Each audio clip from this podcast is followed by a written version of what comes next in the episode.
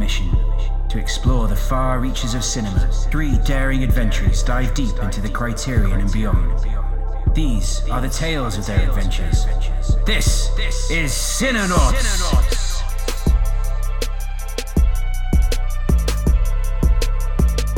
Hey, I'm Ian, I'm Boom. This is Catcher. and welcome to the sixth mission of Cinenauts Exploring the Criterion.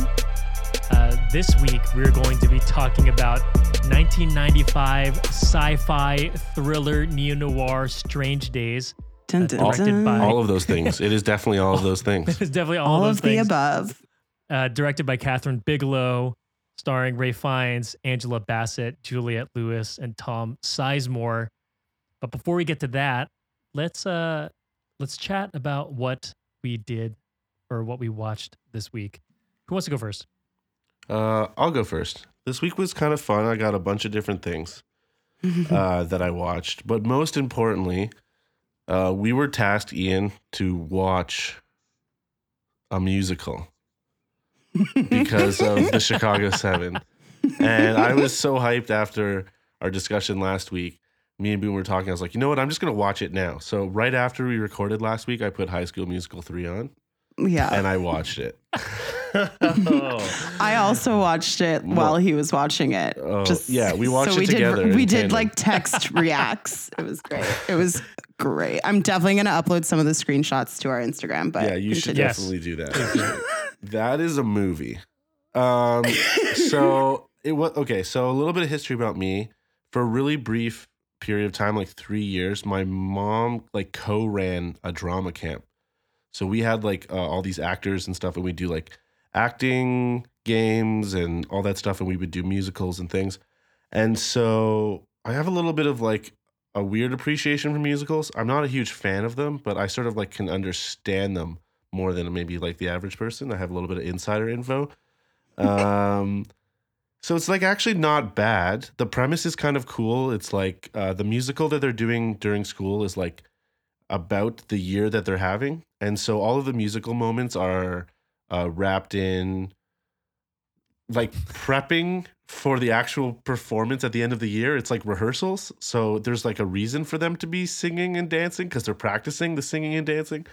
Um, but it's a very confusing story. Uh, because I figured by the third movie, Zac Efron would be okay with like dancing and playing basketball and finding those two things equally as entertaining and fun. And Oh, he's still struggle. he's still struggling with it. So that was very strange. um, and there's also there's the the only really bad sequence in the movie is a scene where Zac Efron and his other male lead have a moment where they're broing together, where it's like it's okay, we're gonna be bros forever. Like it doesn't matter what happens to us, where we go in the future, we'll always have each other, sort of idea. But Mhm. they're singing and dancing about being like manly growing up into like men, which is a totally fine thing. But the movie itself seems ashamed by this fact. And like tries Which is to like ma- the whole premise of the fuck of the movies. Yes. So it's like they're in a junkyard because the junkyard is manly, right? And then they're singing about being manly. So then they have like samurai swords and stuff. And it's just like, what is even going on? They just tried to find the most overly manly things for them to do because they were talking about being men, but they were being men while dancing. And so those things could not be possibly the same thing. So they just used all this like overly masculine visuals and it's crazy. It's like it's totally bananas. So I watched High School Musical 3. I I don't know. There's not much arc to the story of me seeing it. It's just like it happened to me. It was an experience that I had and I laughed the whole time. Uh thank you, Boom. I appreciate you allowing me to experience Zac Efron, which I learned while watching this movie definitely was supposed to be the next Justin Bieber until YouTube created Justin Bieber. And then his career Right. was never the same again. Zac Efron is so funny though. He Yeah. is He really is great in a lot of movies. He was really funny. He has a little small bit part in The Disaster Artist, which I thought was really good. And that movie Neighbors. Mhm. Have you ever seen that movie Neighbors? Yeah, he's Um, good. Yes. That movie is, is a hilarious, and he is so funny in that. He holds up against Seth Rogen, no question. I, I Yeah. I, I I really love him in comedic roles. I mean, even Baywatch, which wasn't that great of a movie, I thought he was super funny in it. Who's still no, Um, that's the thing. yeah. Like, I have no problem with him. I think he, I think he is a really great. Like, I think he's not a great actor, but I think he's a good actor and he's fun. And I just think he just got screwed over Yeah. by Justin Bieber. That's all. I think he deserves the praise that Justin Definitely. Bieber got. Uh, boom. What did you watch? Um, so I started uh, Steve McQueen's Small Axe series. Oh Yes. yeah, yeah. highly anticipated. Yeah. Um, so that was pretty exciting. I started with Mangrove, um, which was pretty amazing. So it's a court drama, um, and I think it'll get compared a lot to Chicago Seven, just based on like subject matter and like the close proximity of the two releases. Um, and I did like Chicago 7, but Mangrove kind of raised the bar Mhm. For expectation um, in the way these stories get told.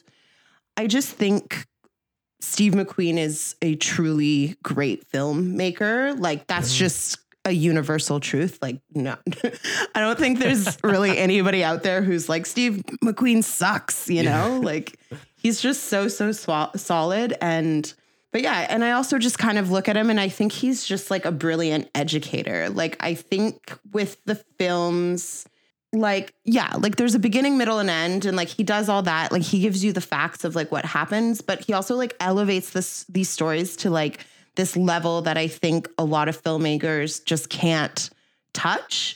Um, and he just like peels back all these layers and really gets like behind the driving force of the stories, like through human emotion, which is just really powerful.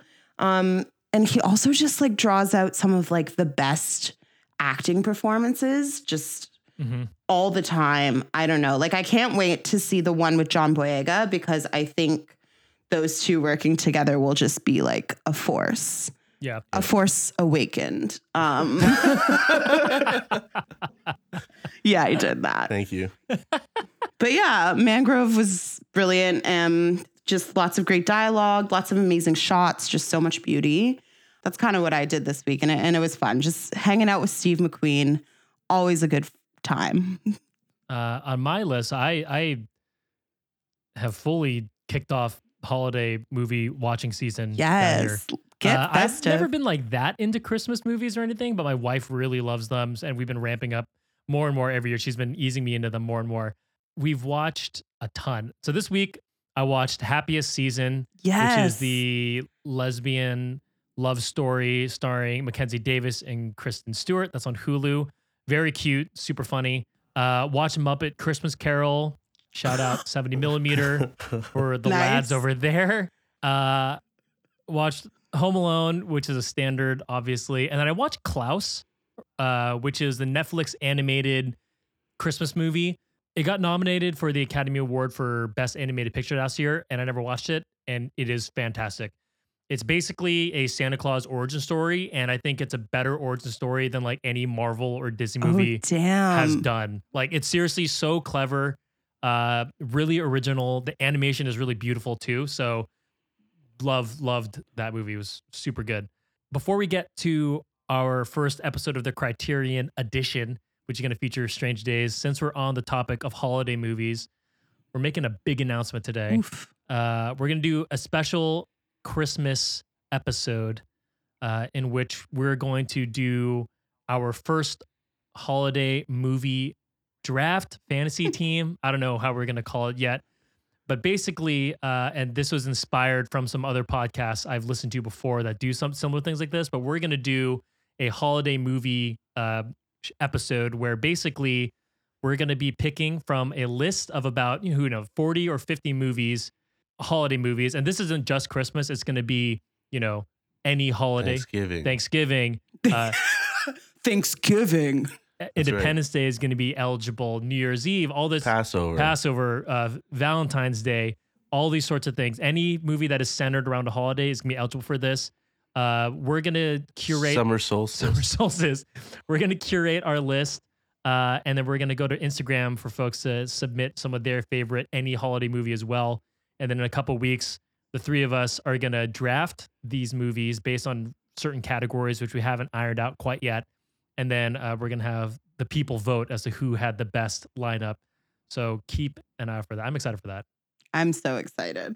Rumor has it we have a special voicemail towards the end of this episode, so make sure you listen towards the end of it. Let's get into our first episode that is a Criterion edition. So, in case you didn't know, uh, Strange Days, which again, 1995, directed by Kathryn Bigelow, is not in the Criterion collection or featured on the Criterion channel. Um, but we want to do, you know, every, who knows, every, you know, couple episodes or so, we're going to do episodes in which one of the Cinenauts, we pick a movie that we think should be eligible for the Criterion collection, and then we will watch them, and then we will discuss and vote as to whether or not we think it is eligible. Um, this first episode is going to be again led by Boom, who made the selection last week. Uh, but we do want to give a warning if you didn't have a chance to watch Strange Days, and uh, we we re- I actually apologize. This was really hard to find. Uh, you had Incredibly It, difficult. I know. I didn't. I thought it was on Netflix still. I'm sorry, guys. That's fine. Uh, so if you haven't, if you didn't have a chance to watch it and you still want to listen, uh, we're probably going to talk about a scene that involves a pretty graphic um, depiction of sexual assault and, and murder, rape and murder um, of a female character.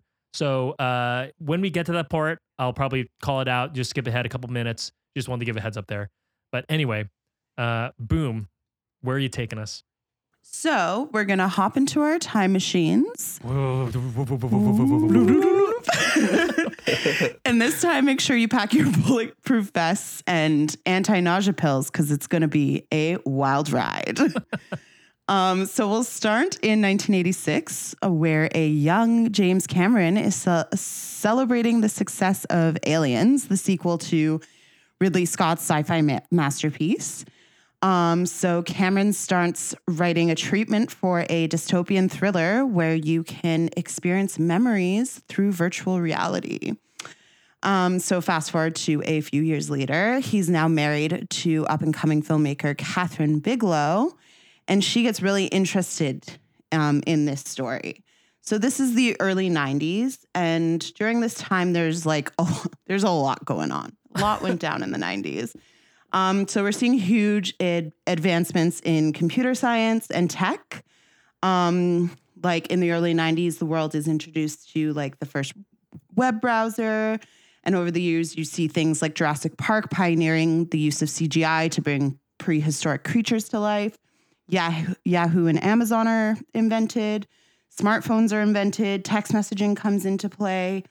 Video gaming systems are becoming like a household staple, and the graphics are just getting more and more realistic. So it's just like a clusterfuck of tech. so something else happens in the early 90s, and that's the brutal beating of Rodney King at the hands of the LAPD. So, um, police brutality at that point wasn't new. However, this is, incident was filmed um, by a witness who had a camcorder, and the footage shortly made its way onto TV screens across the world. Um, and this was the first time we're really seeing something like this in our living rooms. Um, and we all know like the Rodney story, and we all know about the riots that took place um, around the time of the trial. They lasted for days. So yeah, um, welcome to the '90s, and because of the state of the world with like tech um, and things we're seeing on the news, people start getting like super weirded out and paranoid. And there's people in groups prophesizing that the new millennium will bring on a rapture or end of days at the hands of big tech or like general sinfulness. Um, right? Like you guys remember Yeah, Y2K. Yeah. Yeah, Yeah. like my mother filled every pot in the house with water. It was it was a wild it was a wild time. But yeah, so all these things are kind of inspiring Kathryn to tell this story. So it's a cautionary tale of the state of the world and where this can all take all these things can take us. So in 1995, Strange Days is made for about $42 million and it immediately flops out of the box office after it. So it only earned $8 million um, during its run. Um, this almost derails Kathryn Bigelow's career as well. Um, and the film just kind of continues to fly under the radar for years. Um, then it eventually gets picked up by Netflix, where it does a pretty long run. I, I honestly thought it was still running. Again, sorry for that. and because of its like star-studded cast and crew, it gets attention. Um, so people are like clicking on this movie because they see Angela Bassett, they see James Cameron's name, they see Kathryn Bigelow, you know. Um, yeah, so people are now watching this and now they're kind of like loving it. They're saying it's extremely relevant and forward thinking. Um, so somewhat of a rebirth kind of happened for this film. That's pretty much Strange Days. Just in case anyone has had a hard time, as we did, trying to find a copy of this movie, I want to just kind of quickly explain sort of a, the, the few plot points, just in case anyone doesn't know, so they can sort of play along with us. But basically, the idea is it's set in uh, it's 1999. Ralph Fiennes plays uh, an ex cop who peddles experiences, human experiences, and he gets wrapped up in a couple subplots that basically pull him throughout the city. But one of the subplots is someone who he's used to hire, who goes out and uh, films these experiences. She is murdered, and he gets one of these tapes with her murder on it, and he's trying to solve her murder.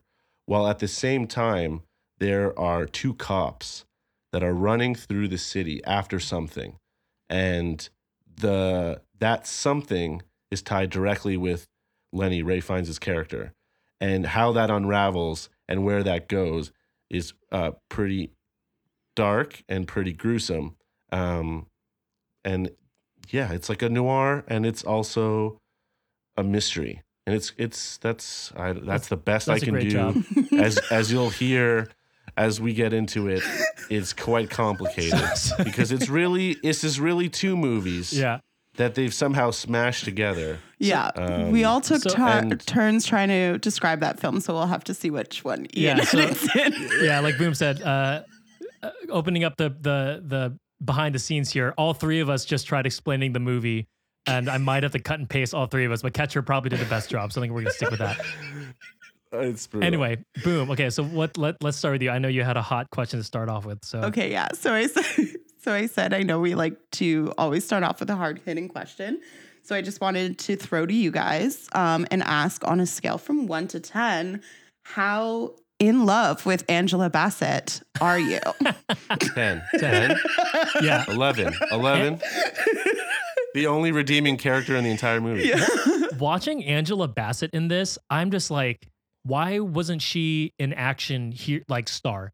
I Like, know. she She very easily could have been Linda Hamilton or she could like- have been or, anything. I uh, mean, I, I, I believe she there could were have been everything. There were rumors that she was going to be playing Storm um, in the old X Men films, and that like didn't that didn't happen. I can't remember who was supposed to be directing it. Um, and she would have been like great as Storm. I mean, Halle, you know, Yeah. Halle Berry's great in a lot of ways, but I think Angela Bassett would have brought a different sort of flavor. So I am glad she's having sort of like a renaissance right now with. Um, but yeah, Angela Bassett is badass this entire movie. So I'm, I'm glad we're aligned on that before we get to the things Yeah. that we're all probably gonna be all over the place on. Mhm. Uh, my first note on this movie that I thought was really interesting was that this movie was made in 1995, and it shows Yes. like a like a dystopian future that just takes place in 1999. So four years after the movie was made. Like typically when we see dystopian movies, like you know Blade Runner or uh, anything, it takes like years anything. and it takes years place ahead. hundreds, thousands of years in the future. Kathryn Bigelow and James Cameron, who wrote who wrote the movie, um, they made a bold way of making it take place in L.A. Mhm. four years after the film came out, and I think it's interesting. I I like that a lot. Right? What did you think about that? I think it just played into like the immediate kind of like panic and paranoia that was being widespread throughout that time. Um, like I said before, just with all of like the tech and just the things that were going on, all all the struggles in LA with with police brutality and and the riots and and all that stuff. I think it wasn't hard to imagine um, a few a near future as such.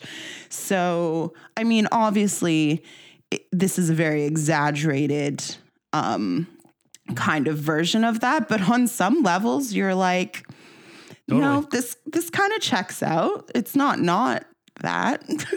Yeah, I just think it does carry like it, it. The film does do a good job of like that on that feeling of well, we're at the end of the world, and like oh well, like you might as well get comfortable. Like it's just gonna be bad, It's bad. It's going to continue to be bad. and sort of like what happens to society when that certain level of like, okay, well, we're all screwed. So, Yeah. like, when that takes over, like what that can lead to. Yeah. Um, I mean, I guess uh, it's also in the seedy. It takes like the film takes place in the seedy underbelly of that world, Mhm. so I imagine it probably feels a little bit more greasy than the rest of it does. But definitely feels like something terrible is ha- going to happen soon. It's so chaotic and sleazy. And it kind of reminds me of like a German, like a Berlin nightclub as well. yeah. From personal experience, From personal experience, there's one scene where I was like, this looks like like a club that I've been to in Berlin. And I am just as terrified now as I was then. Uh, um, yes. so uh, l- let's chat about our, our boy Lenny Nero, played by Ralph Fiennes. A, I thought he was Bradley Cooper about every other scene. Every other like scene. the like they look the exact same. Like it's not a surprise to me that Bradley Cooper got picked up as an a, a young actor because he looks identical to Ralph Fiennes with long hair. Like there are some shots where I was like, Spitting that is image. for sure him. Um, but Really? you, you didn't Yeah. I heard this. I heard this. I heard this on like a podcast I was listening to, and I- the rest of the stuff that they said on the podcast was so nuts. I didn't take it seriously. But they had said that, and I thought this was another thing not to take seriously. But you guys are saying the same thing. I did not catch that at No, all. I thought they looked. I I, was like Spitting this- image. Yeah, spitting image. yeah, it was weird. That's crazy. Uh, so Huh. I, I think Ralph Fiennes is like one of the one of the great actors of our time. Uh, I mean, Okay. obviously he kills it as Voldemort, but you know things like Schindler's List. Uh, I think he should have been nominated Patient. for. He should have been nominated for portrayal of Voldemort in Deathly Hallows Part Two, but that's and that's just for me. his performance in Maid in Manhattan. Man in Manhattan, right? I mean, he has. Uh, Snubbed. Snubbed. Snubbed for Uh, reals. he is not very good in this movie. What did you? I, I, No. I his accent was all over the place. Disagree. I thought like, where is he from? So so catch. So wait, Boom says no, as in he is not good. Or No, you- I mean he he does. I think he gets the job done, but I, his He knows his exactly is- what movie he's in. he know. Okay, fair, but I'm like the acting is choppy. The accent is choppy. the accent was it's- bad.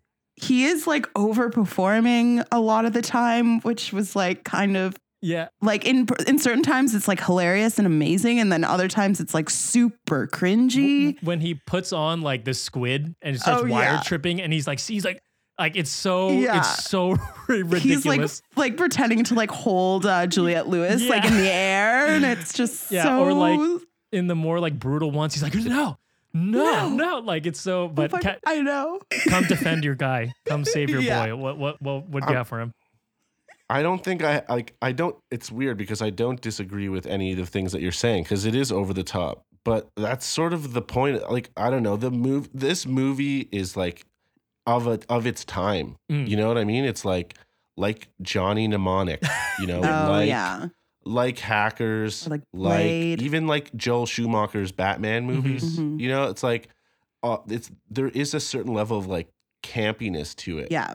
that is uh just part of it. So like there are so many other things I think that I think are wrong with this movie that like him having like an over the top performance is to me like whatever. Like I'm here for that. It's like uh, Eddie Redmayne in uh, Jupiter Ascending or whatever that movie was. Like it's just like yeah, like get into it. Like play it up, have fun Yeah, with just it. Just have a good time. Um, I, I'm gonna sprinkle every so often some quotes Okay. that my girlfriend made throughout the movie Yeah. because she basically just said all the words I was thinking at the time and then she said them. So I'm going to give her credit for them. yes. But just uh, this movie under and over delivers. Yes. Like, yeah. Yeah. Yeah. It's yeah. like you like this, there's like what it gives you is like a lot, and then what it doesn't give you is also a lot. Yeah. It's like okay, and his performance is just one of those things that's like a lot, and you're just like okay, I'm I'm here for it. I'm here for it. That is so spot on. Yeah, yo, there's a few more. Hi- bangers, his character is like interesting to me. I think his driving like purpose is very interesting. Like I, I get his character, what a he's doing, like how he's surviving in the world. But something I could not get over is like he is dealing obviously like a, a very illegal drug, right? Like it, it seems pretty high on like the do not buy or use list. But he's walking around with a briefcase all around town, going to clubs. like, what drug dealer goes into a club with brief with a briefcase? briefcases with a bunch with a bunch of illegal, Illegal dr- like narcotics Yeah. and fake Rolexes. Yeah, like like so. Oh, that is amazing. so actually, that me. sequence with the with the Rolex, where he gives up his Rolex for information and then has a case full of them. More of them. It's so funny because he's always trying to like talk his way out or like charm his way out of these bad situations, but it never works. Yeah. Like the guy drives off, or when he's like trying to talk people out of like kicking his ass, Yeah. he still gets his ass kicked. Like it's it's hilarious. Yeah. if if this were up to me, I would cut. So Ralph Fiennes has a girlfriend Mhm. who be, is sort of a character. She like Played by his ex-wife. His ex-wife, right? It's his ex-wife, the dancer. no, it's his ex Juliette Lewis? girlfriend. No, just ex girlfriend. It's his, Oh, it's his his ex ex-girlfriend. girlfriend. She's a she's a singer and a prostitute. Played by Juliette Lewis. right. So he's he's pining over her, right? Yes. And he wants to get back with her, I guess, or something. Yeah. Um, can we just cut that whole subplot out? I agree. Yes. I think if we cut everything, so Tom Sizemore is also in this. He plays Max. So T- Tom Sizemore is a guy named Max. He is Ralph Fiennes. He's Max is still a cop, and Ralph Fiennes they were partners. Okay. And when Ralph Fiennes is trying to investigate, he goes to Max to try and get like insider information. Uh, and then uh, Max turns out to be the guy who is sending uh, Lenny the snuff, you know, tapes basically, and also is dating or with uh, Faith. Lewis. which is a reveal that comes out later. Yeah, yeah. All of that can go out the window. Really? And this mo- all of okay, anything with Tom Sizemore and anything with his ex-wife, except for the initial reveal of him, of sorry, of her, like the, and their relationship at the sort of that happens at the beginning of film. Mhm. I would cut the rest of it all out, and I would just it would be the cops are off or looking for something, and you don't know what it is, and he's got the tape, and it's how those two stories come together. Mhm. But for some reason, the movie starts that way. Right. You get all this cool, crazy stuff with the cops at the beginning. And you're like, you what's the whole se- happening? Right, exactly. And then you get this whole, whole setup with Ralph Fiennes and like what his whole deal is. And then that's sort of just completely left alone. And then you deal with this whole other thing with his which is like the murder and the Mhm. rape and all of the the sort of the that everything that comes after that, right? That has this sort of inciting incident. But then that doesn't happen until like so late into the movie because you've dealt with all the opening for this other film. And then there's the murder stuff that goes on. And then it finally at the end caps off with the cop and the cops and how that's all wrapped up in the plot. Right. Right. And it's like, what what is, as you can tell, we're all confused about how to talk about this movie because uh, there's so many spinning plates and none of them touch each other. Yeah, it's Yeah. I, m- my note actually. I wrote down the movie got exponentially better for me when Angela Bassett's character got introduced. Absolutely. Because the first, yeah, the first twenty minutes, like they could have explained what Squid is. Even if they kept Faith, they could have explained the Faith storyline in like five minutes. yeah. and like and Easy kept going peasy. with everything else and have that be like the B subplot. But yeah, there's just like a lot going on. Uh, I know Ket, some of our friends, uh, Catcher and I, they said they think they've seen the movie, but they don't remember, and I do not believe that because I do not believe anyone who has seen this movie forgets, Forgets this it. movie. Yeah, It is so insane, and there's so much going on that I, I cannot believe anyone who has seen this would forget they've seen it. Yeah. But um, yeah, I agree. I, I think the movie is about eight hours long. And I think that's a product of her and James Cameron working on it together. hundred percent. James Yeah. Cameron loves his long movies. he I mean, do we need to talk about all his all his movies are close to three hours Yeah. basically.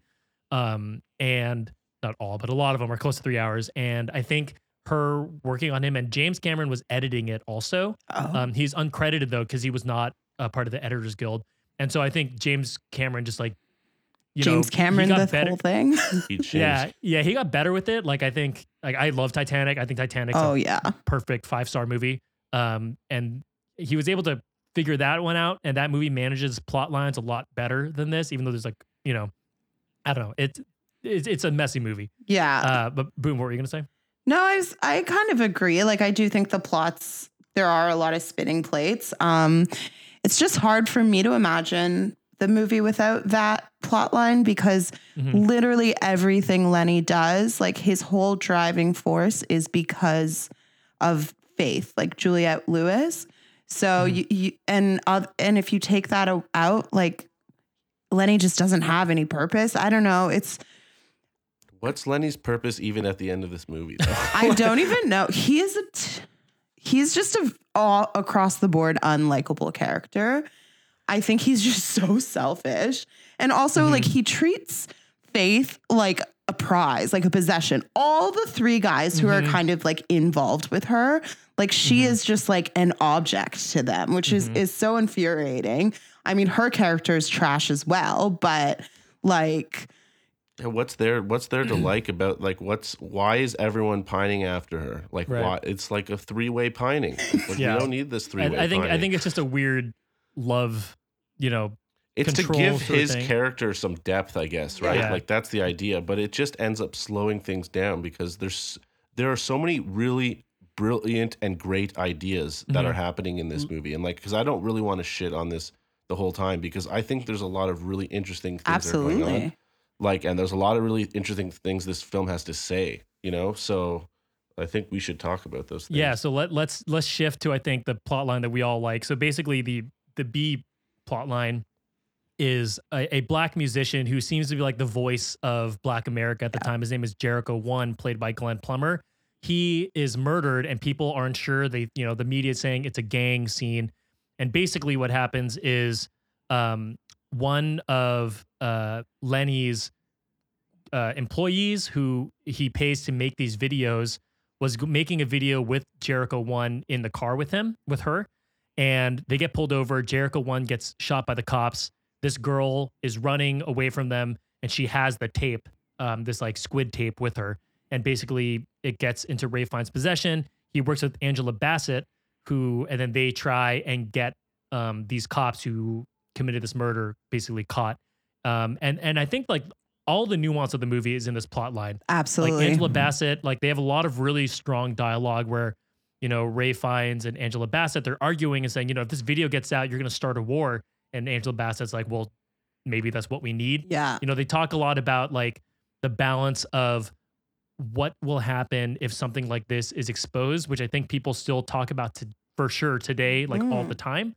Um, and so I think that storyline is is really really interesting. And again, Angela Bassett absolutely kills it and has a lot of really strong dialogue throughout the whole thing. Mhm. Um, boom. What are your thoughts on on that storyline? Um, yeah, that's definitely the one you're kind of like looking to to like carry the film, I think. and Yeah. and w- once you kind of figure out what's going on, because it's not revealed, you know, like you have Jericho one kind of in the background on the TV. Like I, I like the way they kind of like weave it into the plot and then do that slow reveal because you get closer to like the middle of the movie when you actually when they are actually looking at this tape and you figure out like what's gone down. And it is absolutely wild. And i think this is now why people are kind of you know watching Coming this film and being like okay this is we've got something here because it's just you you think about rodney king and how he kind of ended up in like like I said before, like on television sets across the world.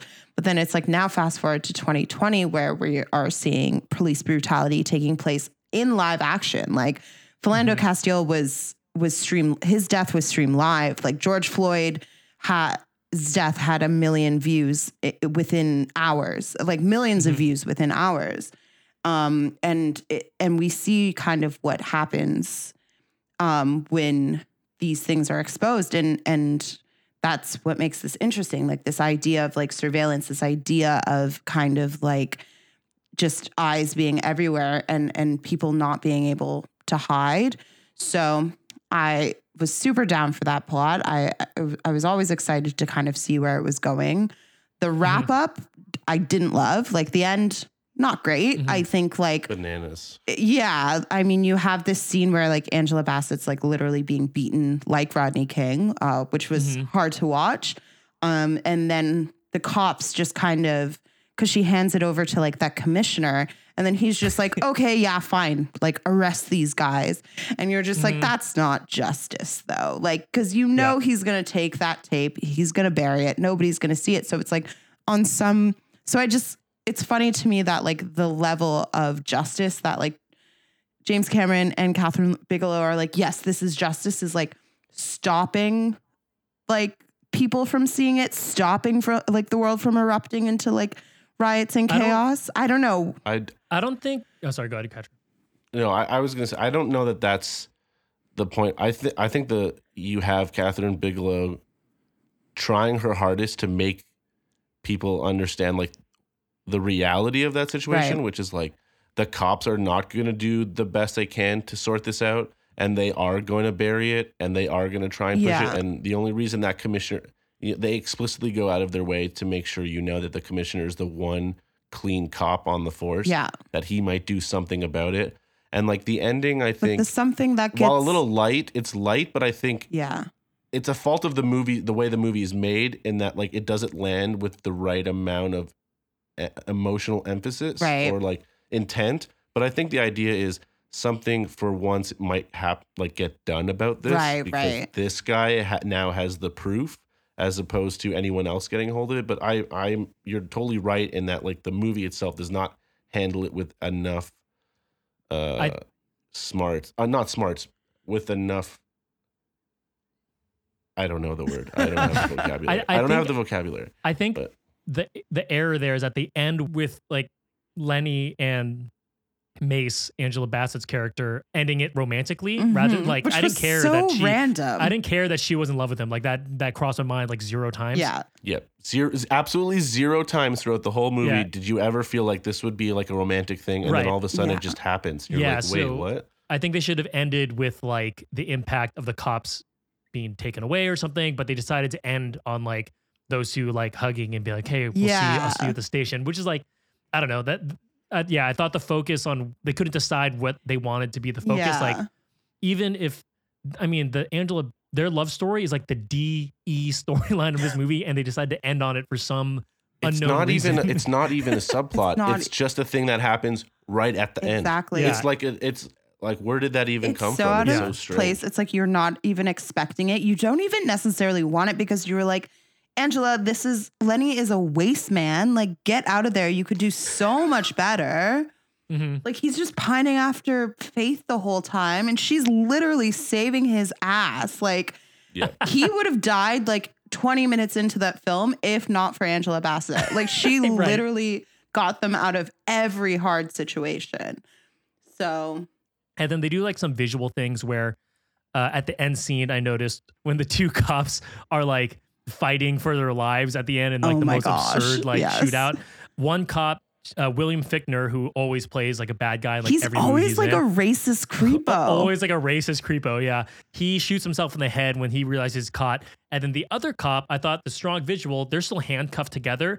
And the other cop is like carrying Fichtner's dead body and like Yeah. basically being like, come at me, which I think is also very uh, strong visual saying like, you know, cops are going to back each other up no matter no what matter what. situation they're in. And I thought Yeah. that was a very strong visual for an otherwise like pretty Yeah. sloppy ending. Um, I thought that was really cool. Visually, I'm down with this movie. I think like Catcher called it out before when he was saying it kind of like reminds him of like the early days of Batman and things like that. And when I was younger, these kind of like sleazy, campy style films were things that I really liked. I I don't know why. Like I think Mhm. you're just kind of imagining this world that's a world that's so different than I mean, in this case, maybe not so much, but it's just like this elevated level of just Grime. grime exactly Yep. which for some reason i vibe with um, and another thing that i thought was really like exceptionally done was the like when they are kind of like in this Wire the wire yeah when they're wire tripping the way those are filmed and done is cr- quite incredible actually. Like I, I was watching something and they actually built a camera um like a 35 millimeter specifically for those shots um to do it. Cool. and like we see a lot of point of view um in movies but i think this is is some of the bu- best stuff out there. Like that opening scene when they're Yeah, it was when they're doing the heist like it's it's really cool. And then like the scenes with um like lenny and juliette lewis like when he's like in the mirror um and like they're super horny, but yeah. su- I know. That's another thing about this movie. This movie is like 10% porn as well. um but like that's like that's also done really well and he has like the bandana over his head like and and you do learn a lot like in those moments. And so yeah, I like shout outs to the to the POV stuff. Yeah, I, I had to not watch some of them just because I got a little dizzy. Like Oh, some of it is fair. like pretty wild. But yeah, I, I thought it was technically very, very cool. I agree. Yeah. I think that's the thing that, like, uh, I've just been getting into Kathryn Bigelow a little bit more, Mhm. and like, um, she'll come up later, um, one of her other films. But I think what's really interesting when you watch this movie is, is that her craft. Like you, she's directing. Like Cameron may have Yeah. written it, and he may have edited it and had a final say on sort of what that product felt like, but she's directing it. She's the one on set, and there's so Mhm. many brilliant stylistic choices. Boom, like you said, like the cinematography, Mhm. the the POVs Mhm. are so voyeuristic. So yeah. Like it's very uncomfortable. Which is a big like, theme like- of the movie that I and I and I do think that is something that's like really gets driven home. Yeah, and I think like listen, it's not Blade Runner. Okay, it's de- it's definitely not How Blade dare Runner, you? but but this is not. This could be down the street from Blade Runner. Yeah. like right. it's it, the vibe is quite cool. Like it, it does. You do sort of like feel how alive the world is. yeah. Mhm. and like maybe you maybe the story you're seeing is taking too long to unfold but like what you're seeing is really strong and really good and like it, it it's seeing that stuff that gets me so excited about watching more of her films is i think she's Yeah. such a strong filmmaker like Yep. she has such a great eye for where the camera can go and how it's how where that camera Yeah. goes is going to elicit a response from you Mhm. and I think she's really strong at doing that. And it, it happens so many times throughout the movie. And that's why you're like watching it, you're like, God, I love this. Yeah. Yeah.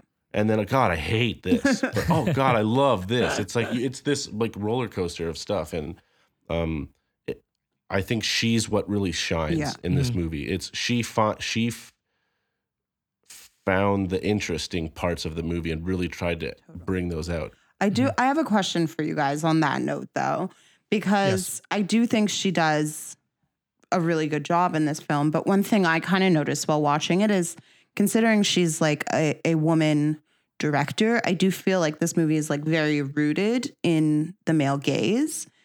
You Mhm. know, like all of like the whole squid thing. Like anytime you see Lenny interacting with like a potential sale, it's a guy. Like it's all centered around like male voyeurs, voyeurism, male pleasure, um, Mhm. and enjoyment. So i like, do you? How did you guys feel about that? Yeah, I thought it was cool because I think other than the guy who lost his legs and he got the he had the you know he was on the beach or something like that, like that was like that was really cool. But then even then he's like looking at a girl running across the beach. So like, is he watching for the feeling of legs or is he watching to see like a hot girl running on the beach with him? Yeah, Um, if you're like, what would you do with like VR? I think a lot of men would say like, oh yeah, like porn and VR is like what's up, you know, like I, th- I think that's a I think that's a real thing, especially at the time um, where it's all new technology. Like people know porn. Like the reason um, DVD beat out, I forget the what the old DVD competitor Blu-ray, was. Blu-ray beat out HD DVD. well, Blu-ray, That's but, what it was. but it was bef- even before that. It was like DVD versus something, um, like the original DVD, where like the porn industry chose DVD, and that's what ended up winning. Like the porn industry does ch- decide like what what is? Yeah, what media is selected. So I think that's a very heads up play on her part. I think like from the the uh, like I'm trying to think. I think I've probably seen like three of her films before this. Mhm. Point Break, Oh, or baby, perfect I, movie. and Point Break, one of the movies I've not seen from hers actually, which Oh, is my interesting. God.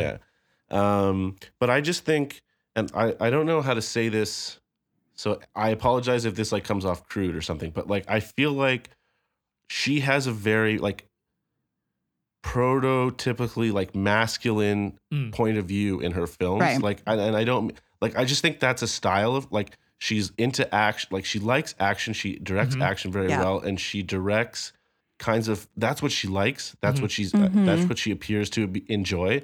And so maybe not masculine is a bad word, but just sort of like this sort of tough aesthetic. Like she's into making movies in that style, and I think it's just part of her aesthetic choices. She just Yeah. happens to be a woman, you know, and sh- and with that you gain an Angela Bassett, uh, Absolutely. Angela Bassett character.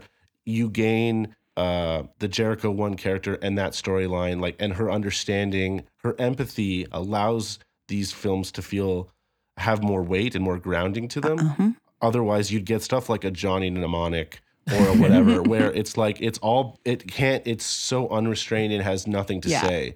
Where Right. this movie at least has something to say, and then and and says it as best she can, like Right. really well visually. Mhm.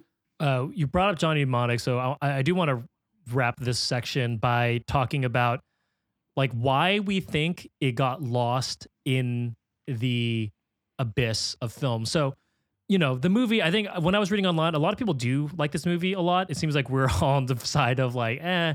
But it is curious that it got lost. But then I looked at the movies from 1995, the year that this came out, and it was like a big year. Um, Yeah. So some movies that came out in 95, Seven, uh, Oh, yeah. Showgirls, Batman Forever, Goldeneye, Casino, Kids, Powder, uh, in comedies, Billy Madison, Tommy Boy, Mallrats, uh, 12 Monkeys, Apollo 13, Waterworld, Desperado, Heat. I mean, just uh, Empire Records, La Haine came out that year. Now and Then, Friday, just like 95 just ha- happened to be a ridiculous Banger. strong year. Yeah. Um, and so I feel like that, like that, you know, I don't know if this would have become like a huge no. movie on a maybe less strong year, but I think No. that didn't help, right? Like, th- I mean, there's so many movies that came out that year, Yeah. and this is on the bottom tier of a lot of those movies. Well, what, what do you think? I think our ability to kind of like watch and digest this film now and kind of apply it to more current times and kind of look at it and be Mhm. like, actually, like for a film that was kind of prophesizing like the near future, kind of nailed it. yeah, um, totally. So I do think that has a lot to do with its like not late success. I don't think by any means it's like become successful. And I think in 1995, A, like you said, there's just so much going on in the box office. There's so many other things to be to be doing. And I don't think the audience, I don't think audiences were ready for for this particular film and this story. It's really Mhm. um I don't know. It's just I don't want to say specific because there's like 30 storylines, but No, yeah, it- it's just like a different kind of it's it's also just- not like yeah. sorry, go ahead. I was like, it's not it's not like a fun fun movie to watch. You Mm, know, yeah. like it's cool to see. There's a lot of style things, but like at the time, action movies were so 90s and over the top. I mean, like Judge Dredd also came out in 1995, which is Yeah. also a you know a, s- a- a dystopian future movie that's much more fun to watch. Or Yeah. even like Waterworld or things like that. So I think yeah, Well, that's she's asking you.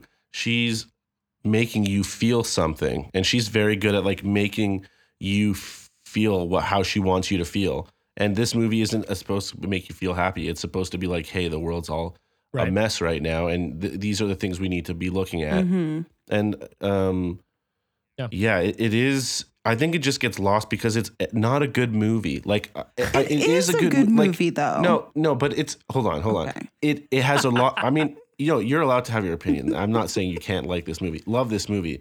I just think that like structurally, which is I think the thing that is always going to like alienate audiences is a film structure, and like Mhm. it does not have a classic. It doesn't have a classical structure Mhm. in, in in a straightforward way. It's just like it's giving you so much, and you're expected to hold on to Yeah. a lot. And It's asking and- the audience to do a lot of work, that's for sure. Yeah, exactly. And that's why I was saying, like, I would love to cut her sequence, like her and Tom Sizemore and that whole subplot, just cut it out because if you cut that out, it's so much more streamlined. You get to really the meat of what she's the Yeah. story she's trying to tell. And I think it comes it would come across a lot better. Mhm. But the problem is, is like you have it's two again two and a half hours long. Mhm. It's like Yeah. it does not. It's a noir film. Like the, this is not. This is not a complicated story. And I think that's what ends up like sweeping it under the rug. Which is there are a bunch of other movies that come out that year. The list you've made is obviously a list of really great films. And this one is not as well made as those movies, Mm. but it probably has a lot more to say than most of those movies. But you don't get to see it because you're waiting Yeah. through so much other stuff. And I do think that like the the theaters literally just stopped playing it. yeah. That's also yeah, I mean, a, a, a really weak opening weekend with that many movies coming out. Yeah. Yeah, I completely agree. in the high, in the heyday of film, like movies coming, like Yeah. of the movie uh, empire. Yeah. you know? Yeah. Um. All right. So that uh, that kind of was Strange Days. there's We there's a lot going on there. Uh, The we think that was bonus is if you've never seen it, you can still see it Yeah, and yeah. know don't know what you're getting yourself Yeah. into. Uh, all right, so let's get to the Criterion Edition judgment. So uh, l- let's decide. Um, why don't we go around say sort of quickly like what sort of aspects in a film you're looking for that you think would be eligible to to enter it into the Criterion Collection, and then if it's a yes or no. So I'll go first. Um, for me, my big things like when looking at Criterion movies are: is it culturally impactful? And not just like to the ma- massive pop culture, obviously, but I think to film culture, is it important to movies?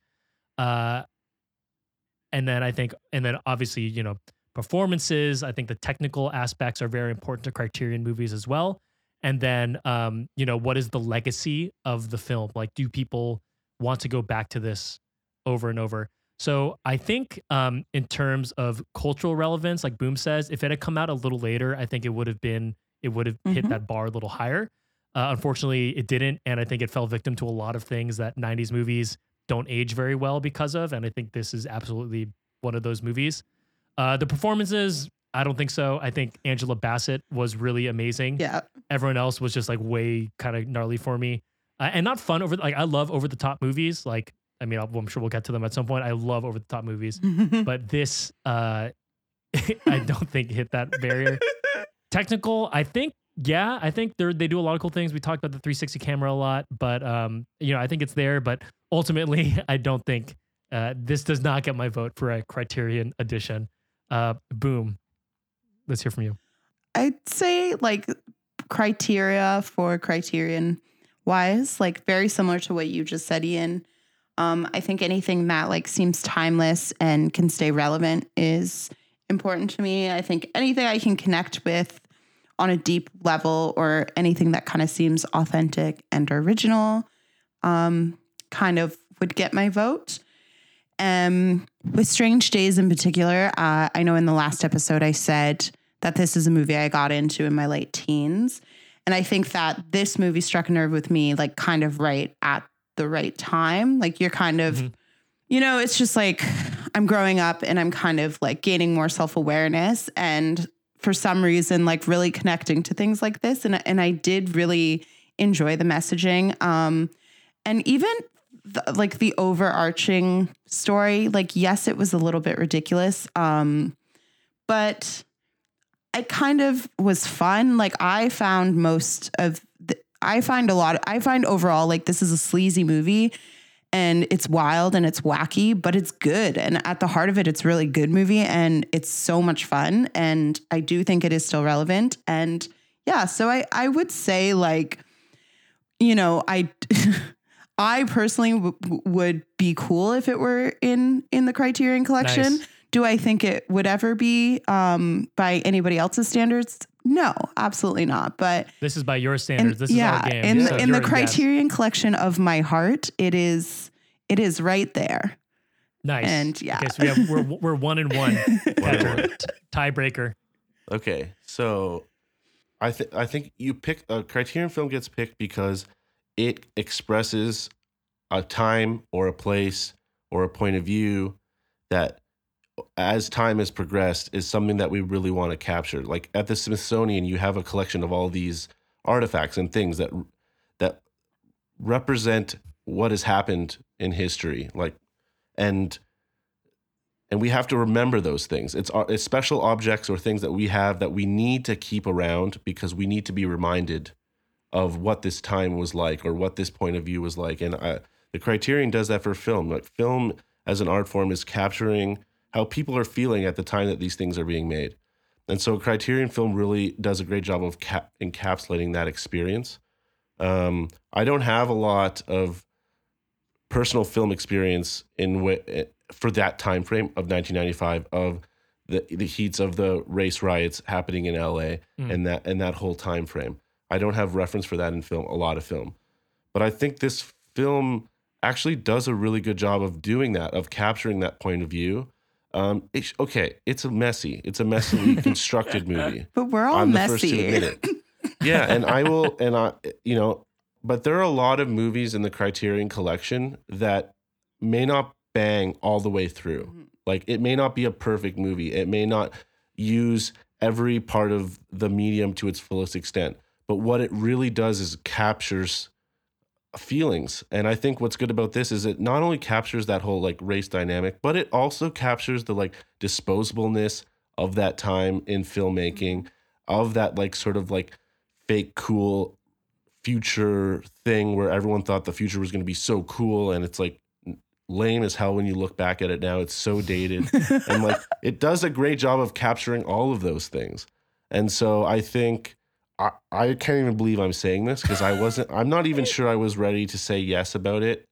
But until we started talking, but like the more we started talking about it, like I really think it's kick ass. Yeah. And like it's not good. It's not a good. It's hard because it's not a good movie. But It like, if you movie. are willing, if you're willing to sit through a lot of the, the other stuff that doesn't that drags the movie down, what you will get in return is something really cool and really unique and really fun. So Nice. I'm I'm saying yes. All I think it, I think yeah, if Benjamin Button and Armageddon can be in the Criterion Collection, then I think this movie can be in the Criterion Collection for the sa- uh, for a lot of the same reasons. That was You know, maybe Uh, That not was maybe not Benjamin Button, beautiful. I have a tear Wow. in my eye. So- Ian, please play like inspirational music in the background when you when you edit. This. so the Cinenauts have voted yes.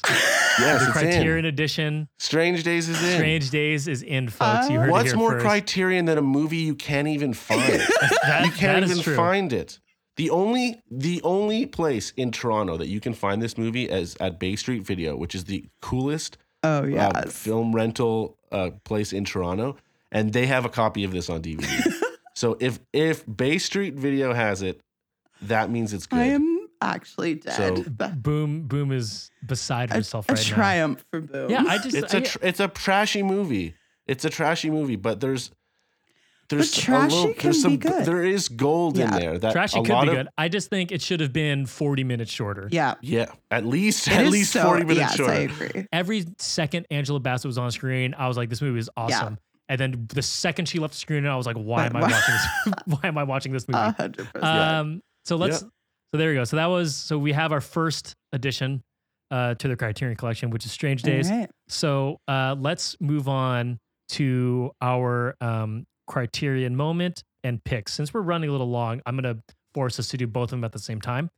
Uh, so my Criterion moment, as like cheesy as it was, I thought the ending scene up until the point where Angela Bassett and Ralph Fiennes have like the weird romantic moment. I think that whole finale sequence in like the rave, I thought that was like pretty cool. It was super intense. The the cop chase scene was awesome. They do a lot of really cool visuals, again, very poignant to Yeah. the LA riots, uh, police brutality. Like a lot of the things that are the strongest points of that movie happen in that moment, and it's basically all Angela Bassett. Yes. Yeah, my pairing with it would be if you haven't seen it, if you are living under a rock, watch the Watchmen TV show Oh my Um, God. Yes. because Angela, I mean, it covers again. It, it is like a. It's in the future.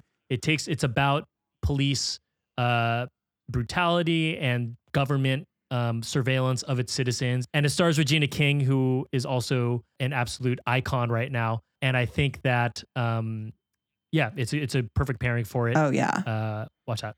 All right, boom, go ahead. Um, okay, so my criterion moment is when Mace, um, Angela Bassett, roughhouses Lenny and like pins him up against the wall, and she gives them this like inspirational speech about how like memories aren't supposed to last, like how they're they're meant to fade.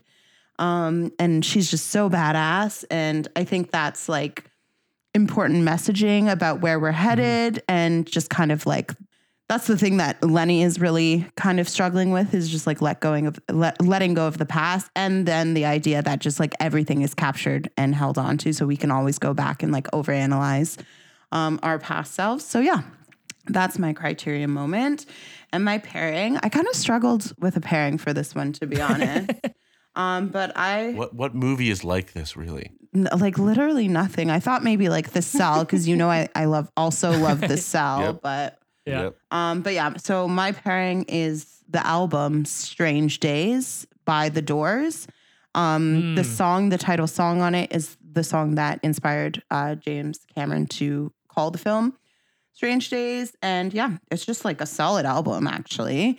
So give it a listen. I think it kind of like pairs well with the like vibes of of the movie. Ooh, So yeah, Strange, Nice. Strange quite psychedelic. That's cool. I like yeah. I like that pairing. Okay. Uh Criterion moment. I'm shocked. No one picked this. because is it this the scene like the scene when you find out what the tape is like when you when you find out the recording because you don't okay one the movie introduces these cops they are an unstoppable force and but you have no idea what they're running for. Like they're trying to get something they are after someone and they're you're constantly cutting back to them on their quest to it to get something but you don't know what it is and then the rest of the movie is sort of going on. The second you realize that it's footage from the shooting that they killed uh, Jericho one, that they are responsible, and then you you put it together in your mind that like that's what they've been chasing after. They're, they're trying to destroy this tape so that no one can find out that they're responsible. I was just like, wow, this movie has so many things they it wants to say, and I was like, holy shit, this is amazing. Like I can't believe that they're actually going there. Like they're Mhm. gonna show it, and it's fucking brutal. Um, Yeah. like it's you're it's so nonchalant. They show it they show it and it's like and it's like no big deal and it's his a- the attitude of the cops is exactly what you fear every cop's attitude towards a pulling over is going to be like Yeah.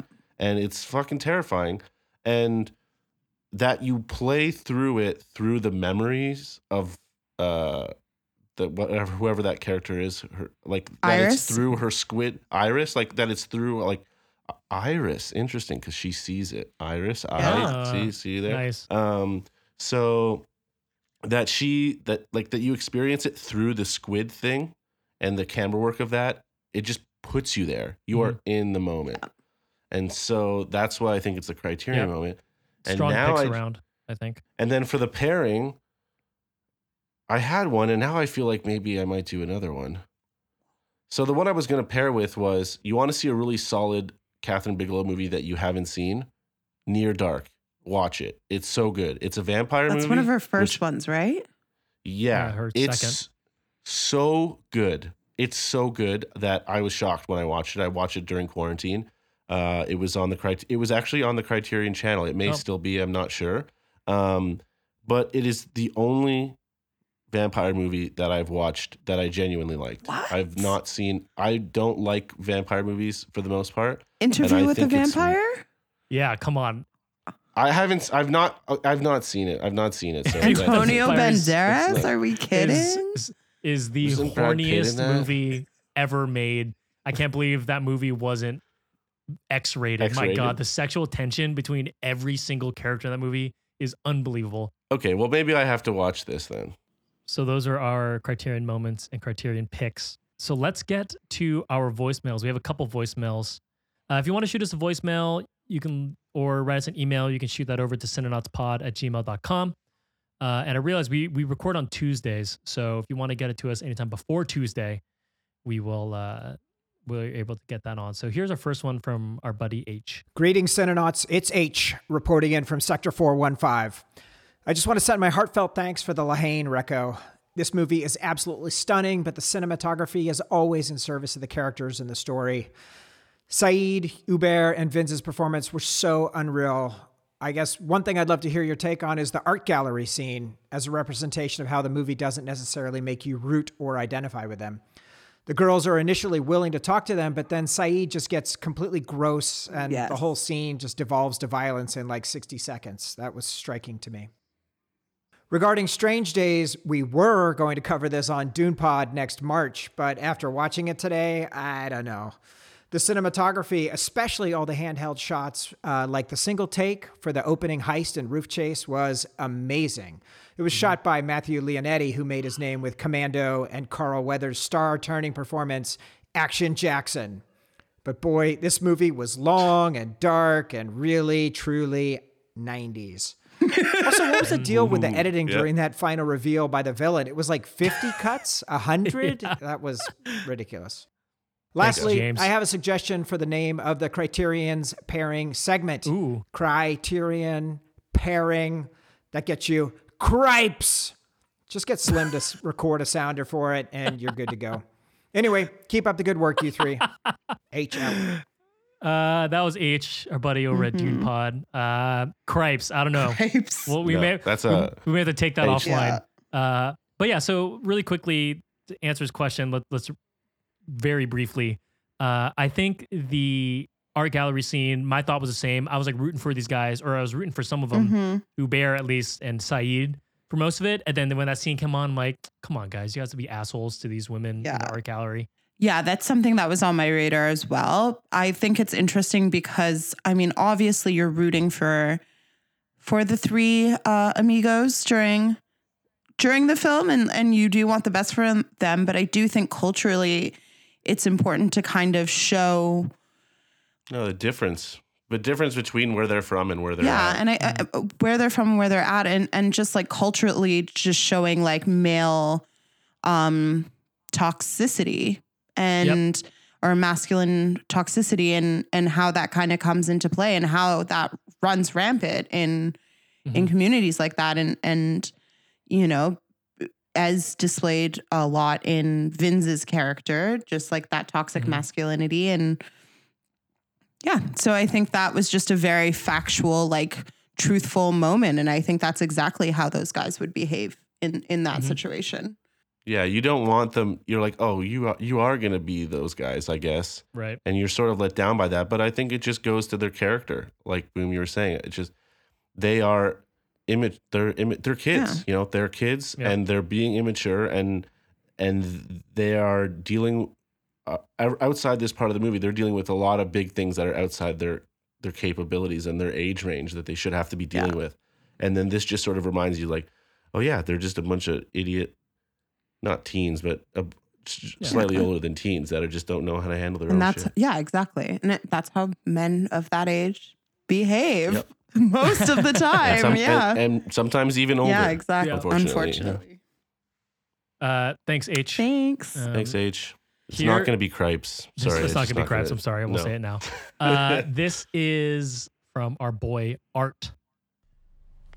Hello, Cinenauts. Uh, this is a longtime fan of the show, Art. I wanted to send a message just to tell you how much I love the show.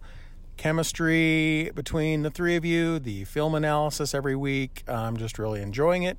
And also to say thanks for uh, directing me to a movie I would probably never have found on my own, and that was uh, La Haine. I watched that earlier this week and it uh, blew me away. It was uh, really an incredible piece of art. So I'm really thankful for that. Hey, uh, back in episode one or two, Ian had asked for some suggestions on what to call the uh, movie pairings. I haven't heard a lot come in, so I'm going to suggest, uh, based on your interplanetary exploration vibe uh, that we get in Neil's amazing intro, that you maybe consider it, Art, satellites, as in, you know, what other movie would rest comfortably in the orbit of this criterion movie. So kick that around, if you like it. And then finally, uh, we need you to address a, uh, a rumor that's out there because I'm starting it right now that a soon to be chosen pick is McCabe and Mrs. Miller. I watched this earlier this spring and it is fantastic. It's one of my favorite films I've seen in the last several years. Uh, it is criminally underseen. I think no one ever talks about this movie. It is a grimy Robert Altman Western. I mean, come on, what more do we need? So hopefully it will make the the list someday, and I'd love to hear you guys talk about it. Take care, stay healthy, and I love what you're doing. Thanks. Pinky's out. Uh, Art, you beautiful man. Uh, Thank you, Art. Art, i- if if you're on Letterboxd, you need to follow Art. His name is S Berrett, B E R R E T T, and read Yep. his reviews. His reviews are unbelievable. Yeah. we're we, we're gonna have to get him on the show, maybe to talk about McCabe. I mean that. I mean he his his reviews are seriously like top notch. Mhm. So Yeah, thank they're you. really good. I They're also really, good. like satellites. Sorry, H satellites. yeah that's a good sense. one Okay, satellite pairings. Mm. satellite ooh, or satellites. I like Okay. it. Okay. I like yeah, it. I'm into it. All right, uh, we got two more voicemails. Uh, this is from our friend Sophie. Hey, Cinenauts. Sophie here, leaving you a voicemail. Just want to start off by saying you're all amazing and I'm all of your biggest fans. Boom, you're my number one. And Leo sister, Catcher, you have the best voice in podcasting I've ever heard, and I work in podcasting. So um, please uh, consider a career in voice acting. Um, Ian, you seem like someone who would be the best best friend ever. So if you're ever looking for a new best friend, please let me know and I will apply. um, La Haine was probably the best episode that y'all have done. It was so good, such good conversation. But as someone who has um, French Canadian in her blood, uh, every time you tried to pronounce the title of the show, God. my Oh, no. anxiety Oh. levels were just rising. Um, so if you do do a part two, um, please just know that it's a silent H when you pronounce La Haine. Um, Ian, you don't have to double Oh, down yeah. and do a I hard know, H. we know. Sorry. You just pretend the H isn't there. So it's La Haine. There's some like YouTube videos that explain how to pronounce it if you need it. La Haine. Um, I'm saying this out of love, and Uh, it's not trying to roast It's you all hers. because, again, I'm all of your biggest fans. Also, I feel like um, I have a suggestion for Yeah, a new deserved segment it. y'all can do um, called uh, "Get That Out of Here," and you can use Boom's soundbite from the last episode, um, and it could be about any movie that should not be on the Criterion at all, like The Irishman, because who cares about a bunch of white dudes at this point in movies. So, anyways, I love you all, and uh, yeah, keep doing what you're doing. Oh my god, that's amazing. Sophie, Although I'm low key offended because Sophie is my best friend, so the fact that she's opting to replace me is You've been replaced uh, in real time, Yeah. Sophie, and to the f- other French Canadian listeners, I apologize for my. I apologize for my, in particular, abysmal pronunciation. Ian, we were all terrible. Let's Yeah, be it was bad. We're all to blame. This this rests on no one of our shoulders, but all of our shoulders. and it's kind of good you just played the two uh, voice messages from your buddies before that because they also butchered it. So you know what? yeah, that's There right. it is. Uh, all right, so here is our last voicemail. Rumor has it that there is a uh, special message in this one. Let's see. Hello. Hello, come in. This is a distress signal. I need your help. This is Protolexis.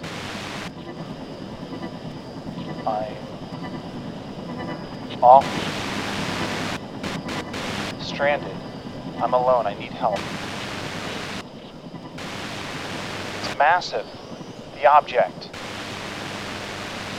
Eight and a half. Eight and a half. On the side of it is inscribed Eight and a half, please. If you can hear this, help me.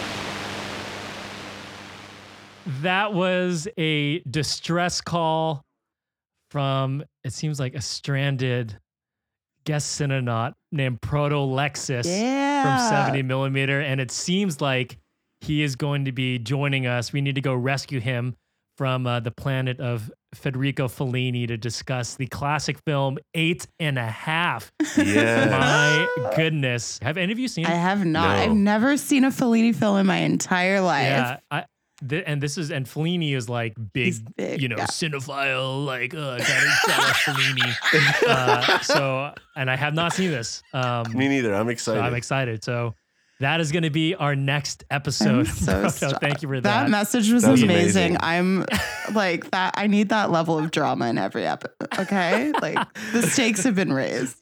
the stakes That's have been right. raised. So he is going to be our first guest. He'll be joining us next week.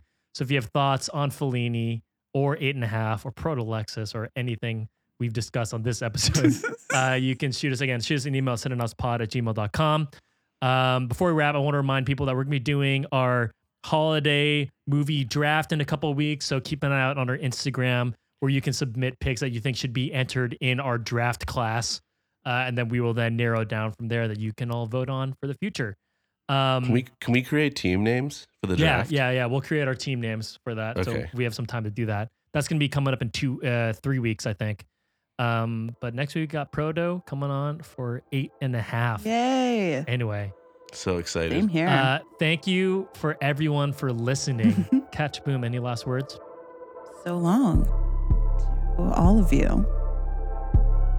Don't don't wear ugly wigs with the squid on it. Just Oh yeah, just make sure it's without the same wigs. color and consistency of as your actual hair. If you don't want to be do that. That would be perfect. Thank you. it is. Wise, wiz, wise words from the cinema. Also, Juliette Lewis, uh, Juliette Lewis should have just been a musician. Yeah, agreed. Thanks everyone for listening. Uh, Bye, we'll everyone. Talk to y'all Ciao. next week.